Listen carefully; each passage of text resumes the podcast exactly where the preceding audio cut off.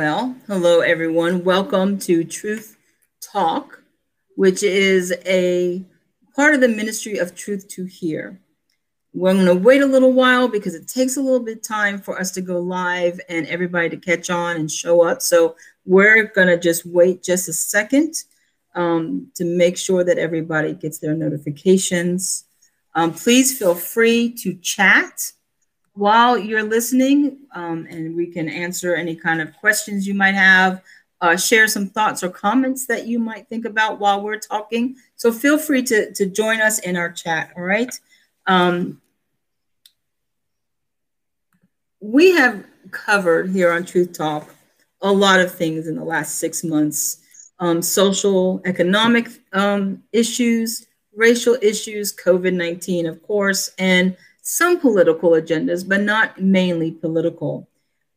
But we would be amiss if the day after the election, and we still don't have a president elected, to not cover this, to not talk about the impact that this election, this voting process has had on us individually and our states. I am so thankful that we have people in our panel here tonight that are from different parts of the country. And that way they can go ahead and share what's going on in their state. So first I want to introduce who's joining me tonight in the panel. Familiar faces to those who know the show, and to those who do not, I'd like them to give you a brief introduction of themselves. So we're going to start first with Bill Kaufman. Bill, thank you for coming to the show, and I look forward to having a great talk. Bill is a historian. He knows history more than I could ever imagine, so I believe he's got a lot to add to our conversation. Well, thank you, Melanie, and thank you for having me. Yeah, my name is Bill Kaufman. I'm a California person. I was born and raised in California. I still live here. I left for a few years when I was in the United States Army. They didn't let me stay home. They sent me all over the place. After I got out of the Army, though, I moved back home and to California. Met a woman named Barbara, married her. We had 5 kids. They're all girls, by the way. We have a granddaughter now also. I'm a retired deputy sheriff, but I still work for the sheriff's department in the same capacity for 960 hours a year. And then I can't work more than 960 hours. So that's what that's my experiences real quick in the nutshell. All right. And thank you. And we have Bill's Facebook down below and in the screen, because he does Bible studies, wonderful, wonderful Bible studies. And even tonight after the show, join him at his Facebook for that study. And the next guest we have is David Buckland. David, well. Hi, I'm David Buckland. I am a New Mexican resident. That is a state. Some people don't seem to understand that yet, but I, like Bill, I spent most of my life in California, and I finally escaped. I've been married almost for 7 years, got 2 grown boys. I'm a jack of all trades and a master of none. I was very privileged, thanks to our hostess, to enjoy a 5-year run as an actor. I got to do everything I could possibly wish for in Hollywood. It was amazing, and because of that, I was able to step away from it. I didn't want fame; I wanted the experience. I am now an author, published author, and it was semi-autobiographical. But my hope is that people who have similar experiences will find hope through finding out that there are hundreds and thousands of people in the world who have survived the challenges. I'm not going to go into that here because I'm not trying to create drama. But if you're interested, go on Amazon and look for A Holy Made Man. Yeah, I think it's there on the screen. And what I learned from God is that the problem I thought was the core of everything was actually just, it was almost a symptom of the fact that I had bad character and bad parental upbringing and didn't know how to treat people, et cetera, et cetera. And so for the last 30 years, I've been willing to let God bring mentors into my life and teach me. And so now I'm a person I don't even recognize. I'm not saying I'm perfect, because I'm certainly not. I got a long way to go, but I'm at a point where I can actually enjoy who I am, and my friends are real, and that's priceless. You know, David, when you say that you found out the core problem because everything was just symptoms, I think that's what's going on with us today in America. Is there's character flaws in what's going on in America. There are symptoms that something greater is breaking apart. And I think this election and the voting process shows us just how great, you know, we are divided in America. It shows us how great that we have lost sense of community and are looking at just one-sided issues and thought processes. So I look forward to one more statement. Really, the crux of the whole thing is a willingness to be self-accountable. It's not a fatal, it's not a fatal thing to admit you're wrong, to admit that you need to change course. That is the best thing you can do if it becomes obvious that that's part of the problem. And that's, I think, the only way your life will improve. And on that note, we're going to introduce Brandi Hunt, who is a publisher and author. And a lot of her books have to do with, you know, realizing where you came from and realizing your flaws and growing and inviting people to grow with you. So welcome, Brandi. You're the publisher of On the Right Track Company. Introduce yourself, please. Hi, everyone. Thank you for having me. And how can I follow up such amazingness like Bill and David? But I'll try. I am from Greenville, South Carolina. I was raised between North and South Carolina. My father was a soldier. He was in the Army also, Bill. And so I'm 40 years old with a 20-year-old daughter. One, my hat goes off to you, Bill. When you said five, well, no, one. One daughter who's now 20 years old. So I'm empty nested and just, you know, living life and loving it and just, you know, trying to find my new track. My company's name is On the Right Track, and I help people write books, yes, but stay on the right track in both life and business. And so if you want to write a book, you think you want to write a book, you're not sure, you can call me anyway. And by the end, I'll convince you that you should write the book. If you don't want to be an author, it's okay. You can be a messenger. You can call yourself whatever you want to call yourself, but just write the book. So thank you for allowing me to be here. And tonight, you know, our topic for tonight is the election 2020, the aftermath. And I say the aftermath, but I don't think we've seen it yet. You know, I think we're still in the process of finding out the answer. So you can't really have an aftermath before you have an answer. But, you know, there's still, at least here in Los Angeles, there is an aftermath for some people, because this whole process and everything, as we'll talk about, has affected daily lives. It's interrupted things on a small scale compared to what we thought it would. So my thing is this, and chime in, panelists. Do we go back to just how divided the Trump versus Biden conflicts have been?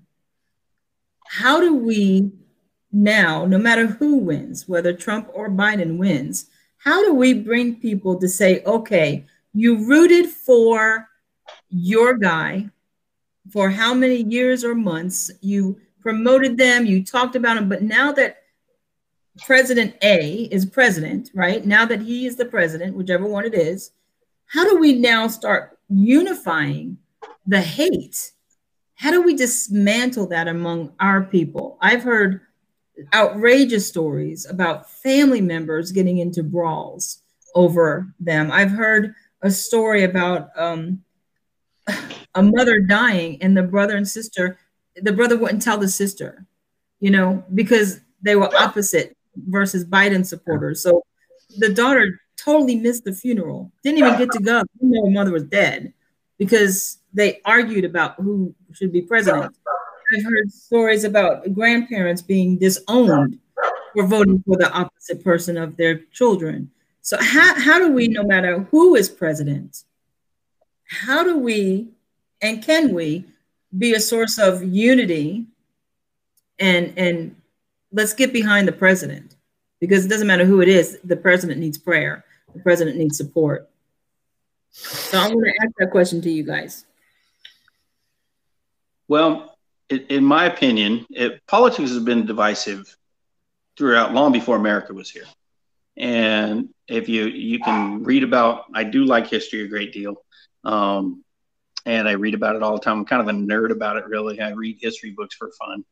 And that's kind of weird. I get it, but I just really, and I can seem to really put myself in the shoes of people who lived before me. And so it's not new that people are divisive. We did something different though in America, and at least in the 20th century, we seemed to kind of rise up higher than most people that lived before us, and say, well, your guy won this time, but my guy's going to win next time, and that was okay. My grandparents, one was a Republican. My grandmother, I guess, they both died before I was born. But my grandmother was a Republican and my grandfather was a Democrat. And my dad said he remembered being a little boy. And they said, well, let's get up and go cancel each other's vote, you know, as they went off to the poll. And I think the only way you can do that is the idea of liberty and freedom being something personal to you, and you allow other people to have it. And if you take it from them, they're not going to give it back to you. So my grandparents apparently knew how to do that. Once again, I never knew them, but they apparently knew how to do it. And we don't know how to do that right now. So if the person that I did not vote for, which in this show doesn't matter who I voted for, that's not the point. The person I did not vote for wins, then I do need to support them with prayer. I do need to be polite and kind to the people who voted for him. I do need to, I'm not going to say like jump up and down and share their victory if you don't want that other person. That's not going to happen. But you can certainly show a tremendous amount of respect. And that was given before, at least in the 20th century. Not so much right now. So, or in 2016 at all either. So I would say that that's a personal thing. You can reach out to somebody who is opposed to you and treat them with respect, and I'll bet you'll get it back. That's just my opinion. But beyond that, I don't know how much more we can do as individuals. Yeah, I agree. It is about not being offended in the beginning. If I know, you don't have to get into the conversation in the first place. But if someone comes around me and they're boasting or being arrogant, or, you know, I was in a situation in an appointment last week, and there was 3 other people in the same room, of course, 6 feet away, but they were just mocking one of the soon to be elected presidents or one of the candidates, and making fun of that person. And in my flesh, I was offended at just their demeanor, their conversation. And in that moment, I could see myself going up to them saying, listen, that's where you're saying, just stop, you know, don't give in to that. And just, you know, don't involve yourself in the hate conversation. Even if you think you're doing the right thing, stay out of the hateful conversations, and then talk to them about peaceful situations, you know, that it's okay. I don't mind if you vote for them. Let me say one scripture that I think that apply here, and then I'd like to hear what David and Brandi say too. But there's a scripture that does say, as much as lies within you, live peacefully with all men. As much as you can. That doesn't mean what they can do. That doesn't mean they have to treat you with respect. You need to do that for them. You get it back usually if you'll do that. You don't always get it back, but you'll get it back often. And so as much as lies within you, live peacefully with other people, even when you disagree with them, because you're going to. My gosh, you're going to. Of course you're going to. Mm-hmm. So, David, anyway. Brandi, anything you want to add to that? I do.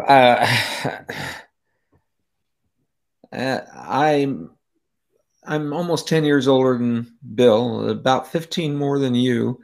And wonderful Brandi here is younger than my oldest child. And that's only to say that it doesn't cover it anymore to say that America has lost its innocence. It's that we're so far beyond that. It's really hard for me to comprehend where we're at. I never thought I'd see a day where people would wish people in power would die a horrible death, or, you know, you can give all kinds of examples. The American dream, in the sense that we were able to disagree, to be polite, like Bill, said, to be polite, to be respectful of one another, regardless of how far apart our ideologies were. That's all out the window. Right. I'll just say, our topic's elections. It's been hard for me the last, I guess it would be 8 years, maybe 12. You and I were talking about it last night. If the mail is all a big factor in when ballots are even received, much less opened and counted, then all the falderall on television last night was a complete waste of time, because we just don't know. Right. We just don't know what the results are yet. So what'd we do? We sat there and watched for 7-8 hours while people made up stuff. And it was amazing, because they're making projections. They're saying things in the West when they don't even know what's going on in the Midwest. Elections are, from a public viewpoint, they're not reliable. And that just breaks my heart. It's nothing like I grew up with. And maybe I was naive. Maybe I was pleasantly naive, but now we seem to be far beyond awake. We seem to be living in unreality, to sum it up. And so we're going to go into that. Can we have a night where no one was elected president, right? No one's president yet, elected president. Where do you put your faith? Is your faith in this election process? Mail-in votes, you have in-person drop-off, you have voting at the voting site. But all the states, there's a lot of places, and of course, I do refer to Bill on this because he's more knowledgeable about history, where you have different time frames. Like here in California, the mail-in votes don't have to be counted until 17 days. So that's the 20th. So if you elect a president now, here's a question I'm getting asked a lot. How then do they say, well, what about the mail-in votes in California? So my understanding, and I want to hear, how do you have faith in a system that is saying who's going to be president before all of these deadlines? And then, can we even do that? Are we going to wait till the very last vote counts? Or are we going to, as a society, react to something before that? Does that make sense? Go ahead, Brandi. Of course, we're going to react to it before our actual information comes out, because that's what they want us to do. This whole year has been a year of not responding in intelligence and logic and things that make sense. It's all been a pop off this year. Like, oh, there's a virus and now everybody's everywhere. And oh, the virus is leaving. It's coming. It's going. It's here. It's there. That's been all year long. And so I don't think that the delay of the votes was by happenstance or that they spent 7 or 8 hours. We're all home. We're not out in the world. So why wouldn't they care to not take 7 or 8 hours to at the end of the night go, ha, gotcha. We won't be giving you the, you know, it's like a whole, this whole 3 or 4 year span has been like a reality TV show. And you're just waiting, you're just watching it unfold. I don't think we have, I think the people's response is very abrasive because of the times that we're in. So it's like, y'all told us one thing and now you're telling us something totally different. It's like being lied to by your parents. It's like, hey, I'm gonna bring you a cheeseburger home, and then they bring in fried chicken, and you're like, wait, I waited all day for a cheeseburger, and oh, but it's food. You should be happy because I'm giving you food. And that's, I think they're feeding us what they want us to have, but it's not, none of it is true. Okay, so I just have to say one thing for that. I want hamburger or I want fried chicken. If my parents brought me either of those, I'd have been happy. My parents brought me something healthy. We got a comment from Spartan Flow that says, what do you think will happen?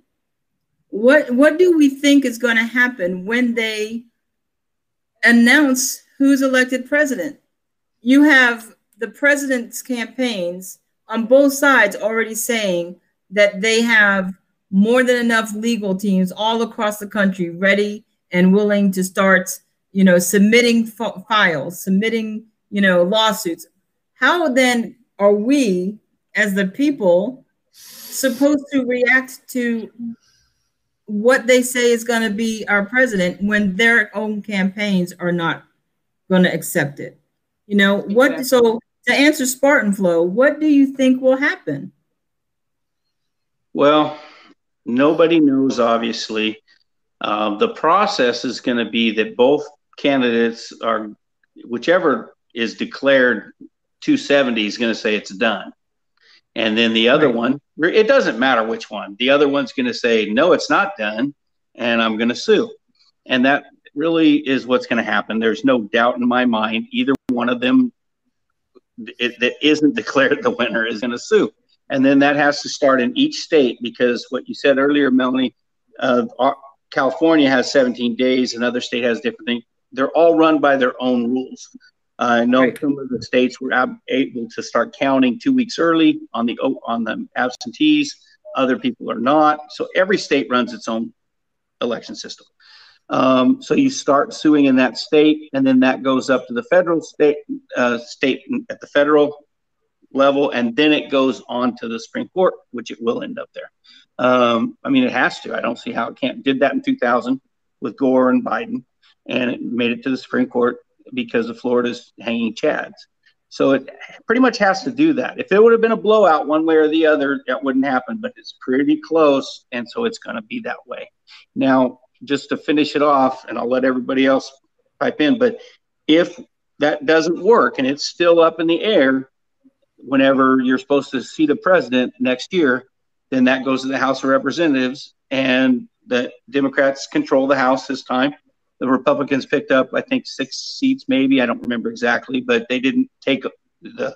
So Nancy Pelosi will probably be the speaker again, and then they'll vote, and that will be for that. That's how it's set up. If you can't get 270, then it'll go to the House of Representatives, and of course they're going to vote for their party. Who's ever in power, their guy's going to get there. It's that simple.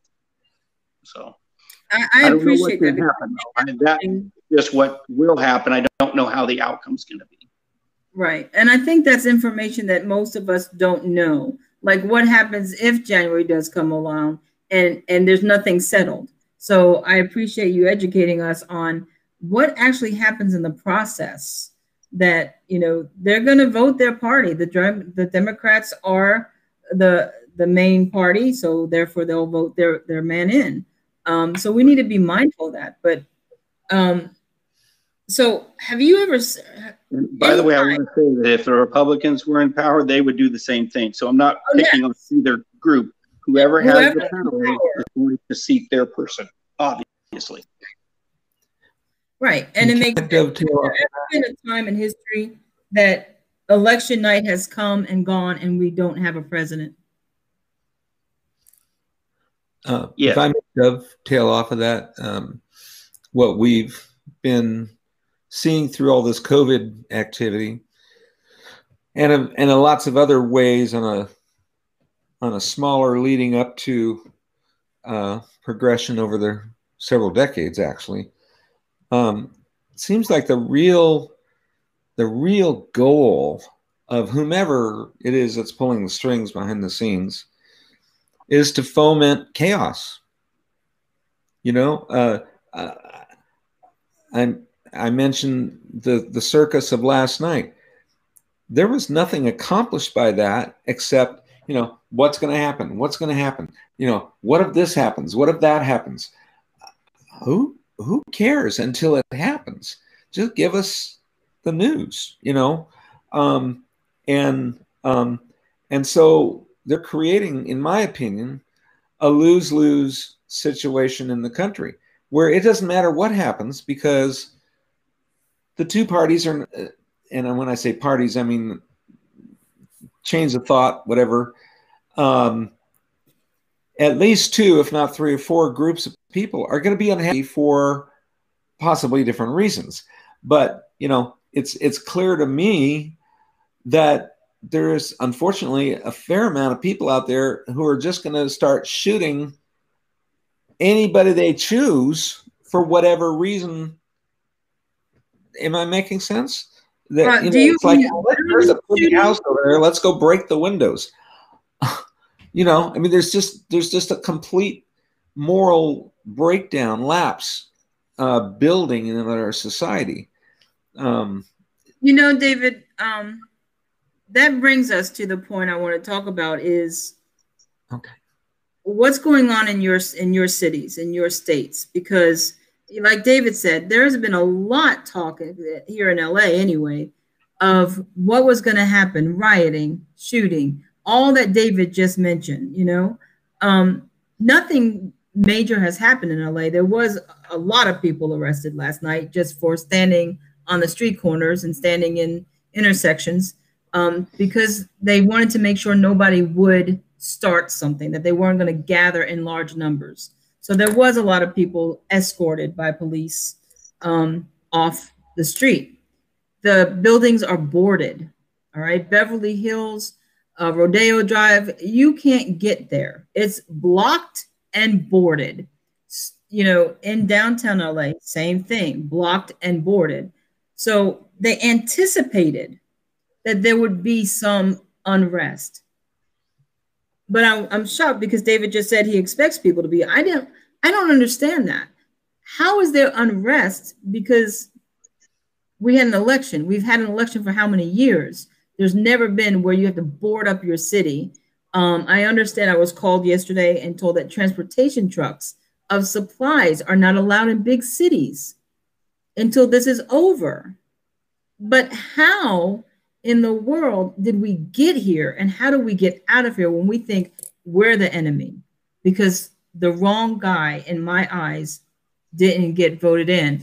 Bonnie Trailer, she is a panel on our host, and you know, because of me, I didn't have time to reach out to her to come on today, but she's listening, and she said here the Trump campaign filed suits in 4 states today. Wow. Already filed suits. I know Michigan is doing a recount, and they're going to count by hand again. So this is not something that's going to go away overnight. It's not going to go away in a couple of weeks. I think we are looking at a long process to the next presidency. It has to be expedited, though. And that, once again, I think it will be. But one of the reasons I think that we didn't experience much in the way of violence, because we were set up for that in law enforcement last night, and we didn't have near as much as we thought, was there wasn't a declared victor.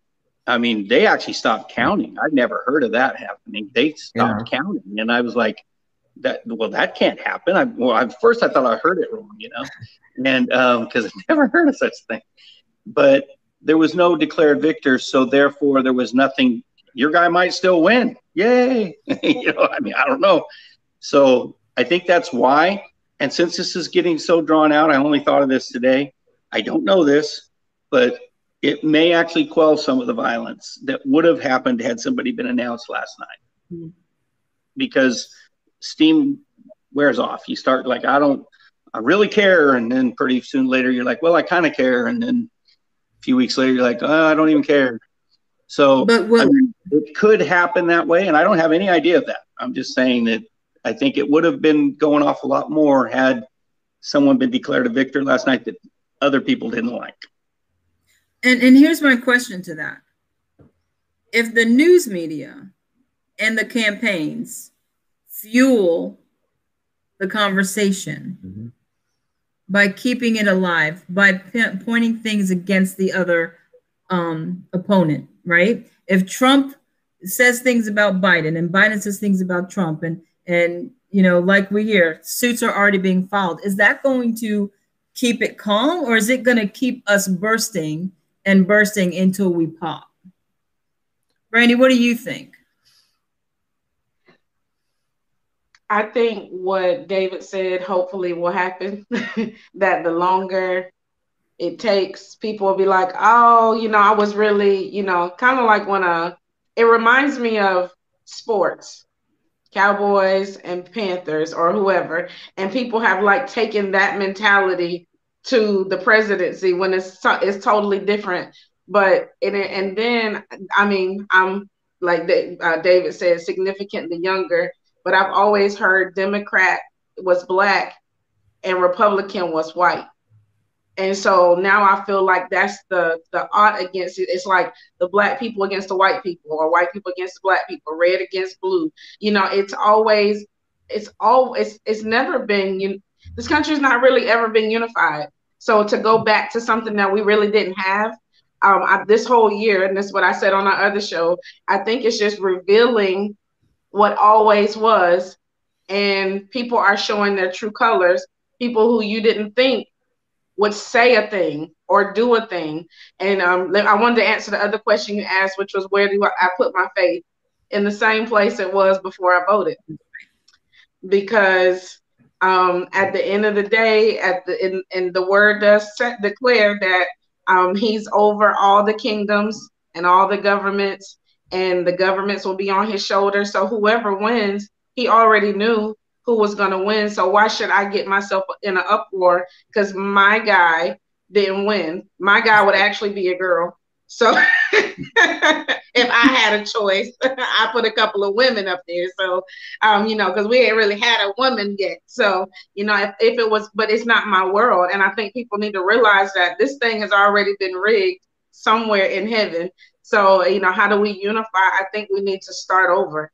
Like, how does everything in our country get upgraded except our government? Why are we voting the same way we voted 300, 200, 100 years ago? You know, how that's something that I would like to know. Why are we not able to upgrade our government when everything else can be upgraded? That's right. I hope that answered your question. It did, and more. And you know, that question was posed to someone on CBS News last night. Is, we can do surveys on our phone for just about everything. They can do an Amber Alert to everybody in the state, but we can't have a voting app that says, "Hey, put in your choices," and it automatically gets sent in. Done. Yeah. You know, I don't know. I'm not that person. But what I do want to go, we do have to take. I want to give Bill the last comment. He leaves to go and do a Bible study. And we showed you where he is. And there is a correction. It's 3 states. Trump filed suit against 3 states, not 4. So there's a correction there. Thank you, Bonnie, for correcting that. But Bill is getting ready to go on a Bible study, and you can join him at this facebook.com/Bill and Barbara Kaufman. Please join at 7 o'clock. Sorry, Bill, I don't want them to leave me to go to you, but amazing Bible study. So he is going to be off to do that. Thank you, Bill, for coming on. And I agree with what Brandi said, that I don't want to paint a rosy picture of the past. It wasn't, you know, roses in the past. It was not. You go back to the 1800s, there was fist fights and even shootings on the in Congress. Okay, so this idea that, you know, this is contentious is new. It's not true, and that's how I started saying that. However, we did get into a time in the 20th century where it seemed like that was going along fairly well as far as respecting other people. My father was in the Navy in World War II, and he told the story of he never voted for FDR. He didn't like him. He didn't like the guy. But he got into a fist fight in Australia with a British sailor who was putting down FDR. And he said, he goes, hey, I can put him down all I want, but he, and I'll say it the way he said it, but not with the exact words. He goes, that's a SOB, but he's my SOB, and you're not allowed to talk bad about it. And he got into a physical fistfight in a bar in Australia in World War II with a British soldier over a president that he did not vote for, wouldn't vote for, but he was going to stand up for him. And, you know, good. I hope I'm that way for the rest of, I learned that from my dad, and I hope I'm that way for the rest of my life. That's all. I think it's the best way we could do as Americans. A little Pollyanna-ish. I don't think it's going to happen for everybody, but it would be great if it did, I think. It would be. It would be. And we're going to say goodbye to Bill and continue the conversation. Bye, Bill. And so we're going to continue the conversation now and talk about some of the things that they're proposing, that what happens. Like I know, like they're saying trucks have not been able to go into large cities. So supplies might be lagging again. Places are boarded up. So businesses are closed up for a while again. That means people have been, what, not working while the places are boarded up.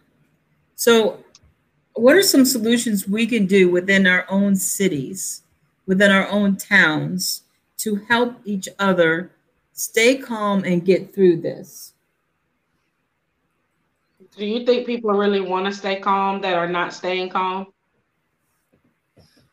No, yeah. I don't. But I think that there's innocent people that is going to be affected by this.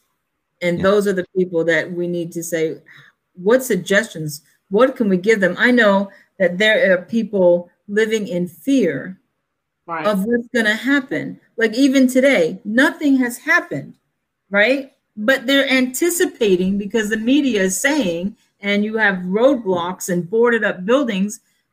It's like something has to happen. We planned for it. So, you know, I want to say this, you know, sometimes we don't need to listen to the media. We need to look at outside our own windows and see what's really happening. Because one, that will dispel some of it. If you tell me, I've had people call me from South Carolina, and even David, when he was driving from New Mexico, oh, I don't know if I want to be in LA. Melanie, get out of LA. Come, go somewhere else. And I'm looking out my window. I'm like, there's nothing happening. Right. But because of the news and all the anticipation, people called me up scared to even have me stay in my own home. But it's peaceful and calm. There's nothing happening. Right. You know? So what if something does happen? Go ahead, Brandi. Again, I think it's one of those fear tactics. I personally, I'll tell you, so here I'm the same. I'm looking out the window. You know, I called you yesterday and told you I'm going to get some groceries and gas just in case anything happens. You know, better safe than sorry, but I'm not in fear, like anxious fear. I think there's a fine line between readiness and anxiety. Yeah. I didn't overspend at the grocery store. I didn't spend $250 because that's not my budget. If that's your, but it's just me. And so, you know, I spent my little grocery money. I got enough food for a week or two, something that I would normally do. I filled up my gas tank. I would normally do that, but I didn't do it in, oh my God, the world is going to fall apart tomorrow. I don't think that's what's going to happen. I do think there are going to be people that are upset. I don't think this is the race war. Everybody, people are expecting a race war to happen tomorrow, and they keep inciting it. It's like, oh, this is going to be, it was coronavirus at first. I don't know if you remember, people were going out to buy guns and they're like, this is going to be it. This is, and I think they're preempting what yes. the Bible says is sure to happen, but let's not do it before our time. let's not just go out and buy all the guns because you're upset that your president didn't, like, we really gonna fight about something that is really not in our control. Because if you really want to change something, change your community. We yes. all have Amen. The option to stand on the corner and shout whatever your message is. All the corners are free. Like, literally, you could go out there. You might got to pay a little in LA. I don't know. In South Carolina, it's like $25. You can be on the corner and shout all the messages you want all day. Do you really want to make a difference, or do you just want to make noise? And that's my question. Do you really want to make a difference? And that's what I would ask people who really do want to listen. Well, what else am I supposed to do? You know, this man didn't vote for Trump, or this woman didn't vote for Biden. What did you do in your community today?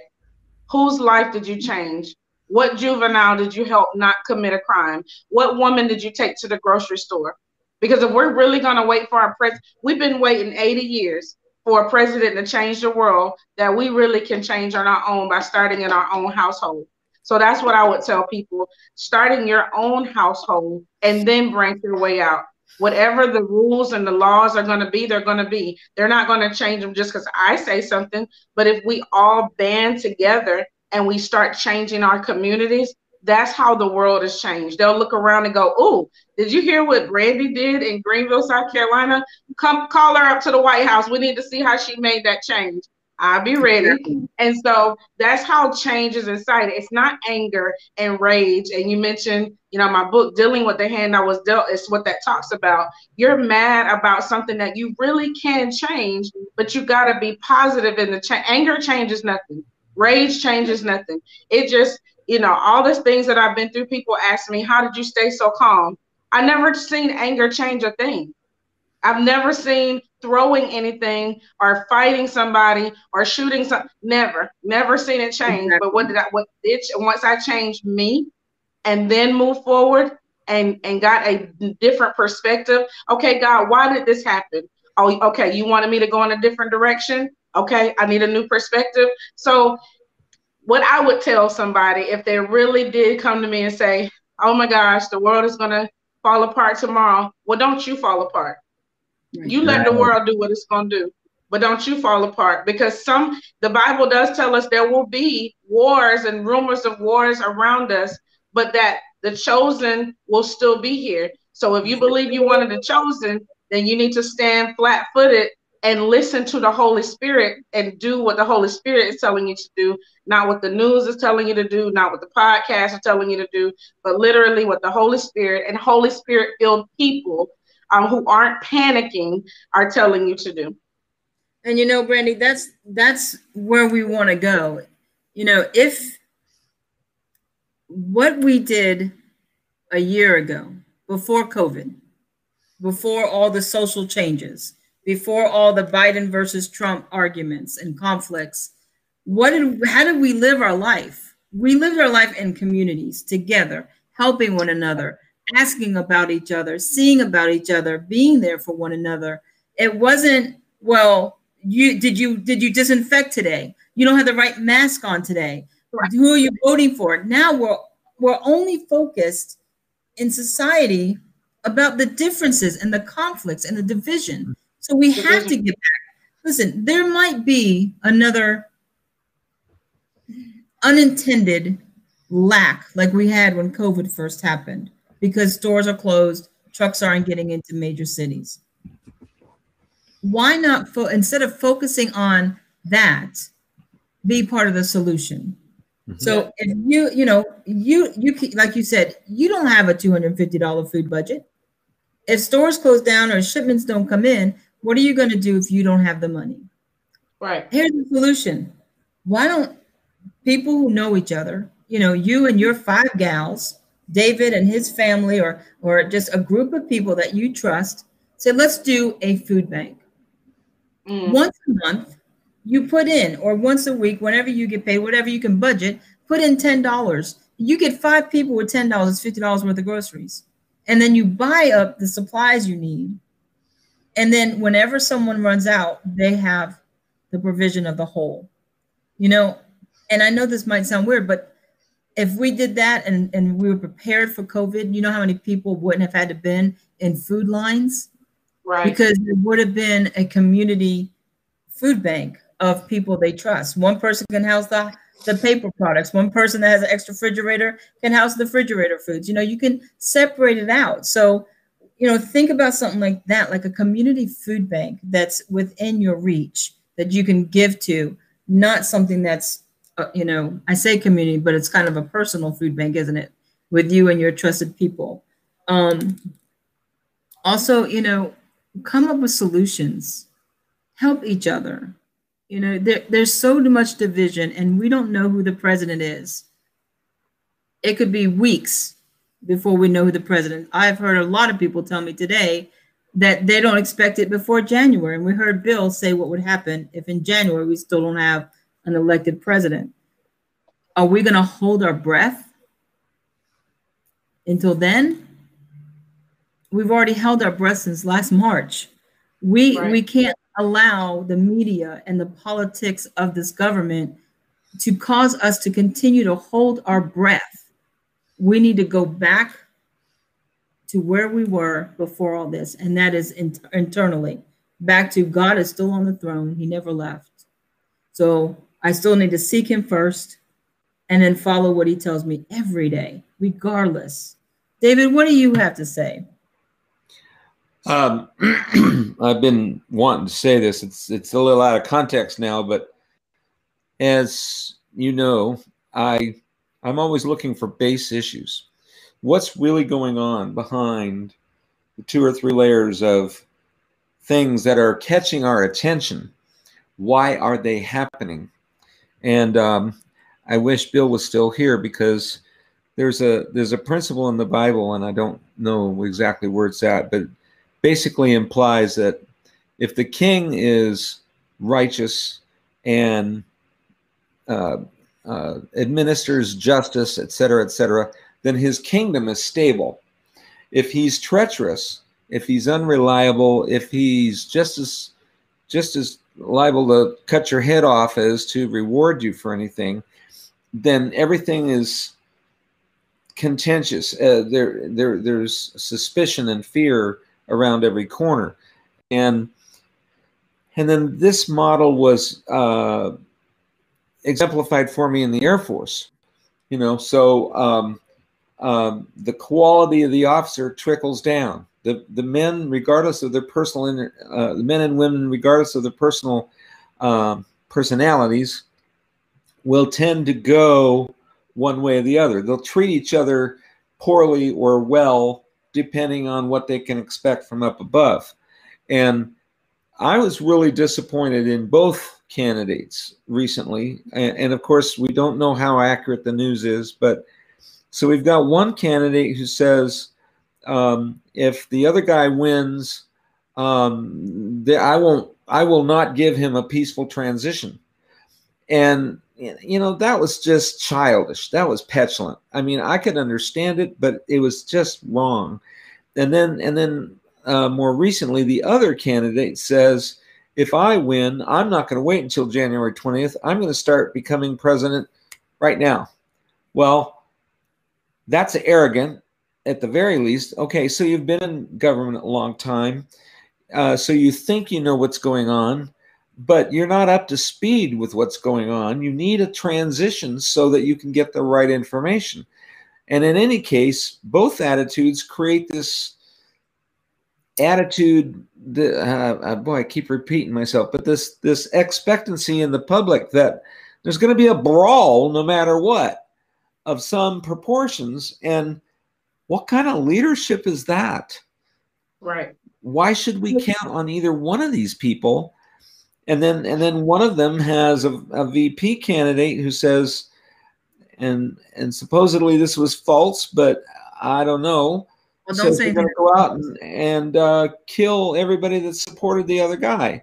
I'm like, okay, even if you said that as a joke, that's horribly irresponsible, because people out there are going to take it and run with it. So to my knowledge, we've never had candidates be so reckless in the past, and that scares me. That scares me. But I think that in what you were saying, go back to what you were saying, because even though all that is what we're living in, all those scenarios are possible. The king rules, right? The officer in charge, it trickles down. But who is our king? See, we're looking for man to be our king, but literally Jesus is the only king. He is the king of all kings, the Lord of all lords. So we have to, as Christians, and hopefully those, even if you're not a Christian right now, still look towards something that's bigger than these two gentlemen. Yes. Bigger than their campaigns, bigger than the news, because if we look to man, any man, as our authority, yes, we're going to trickle down that authority temperament. Right.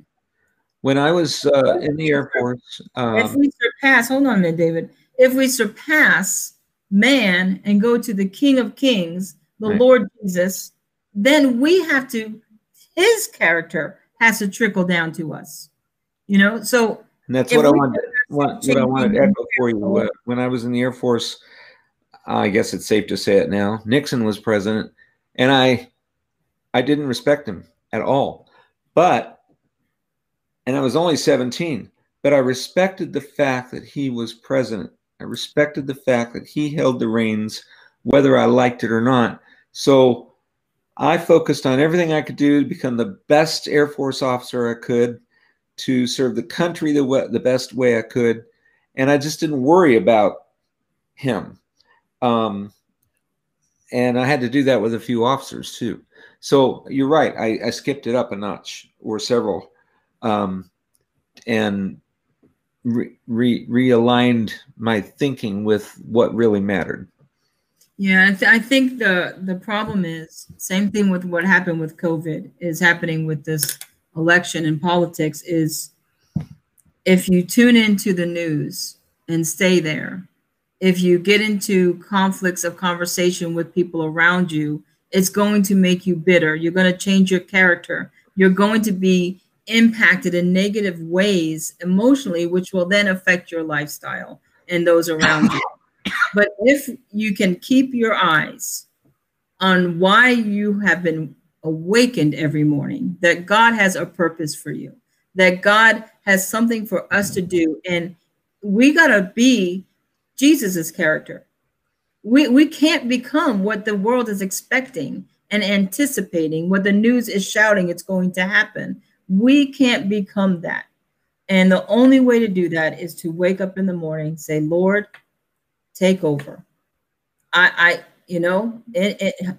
feelings want to lash out at people, want to say something, want to do something, but take over my character so that I can be love, kind, compassionate, and a vessel, so that I can be a source of change in my area. So when people call me up and say, get out of there, it's fearful, I can put them at ease.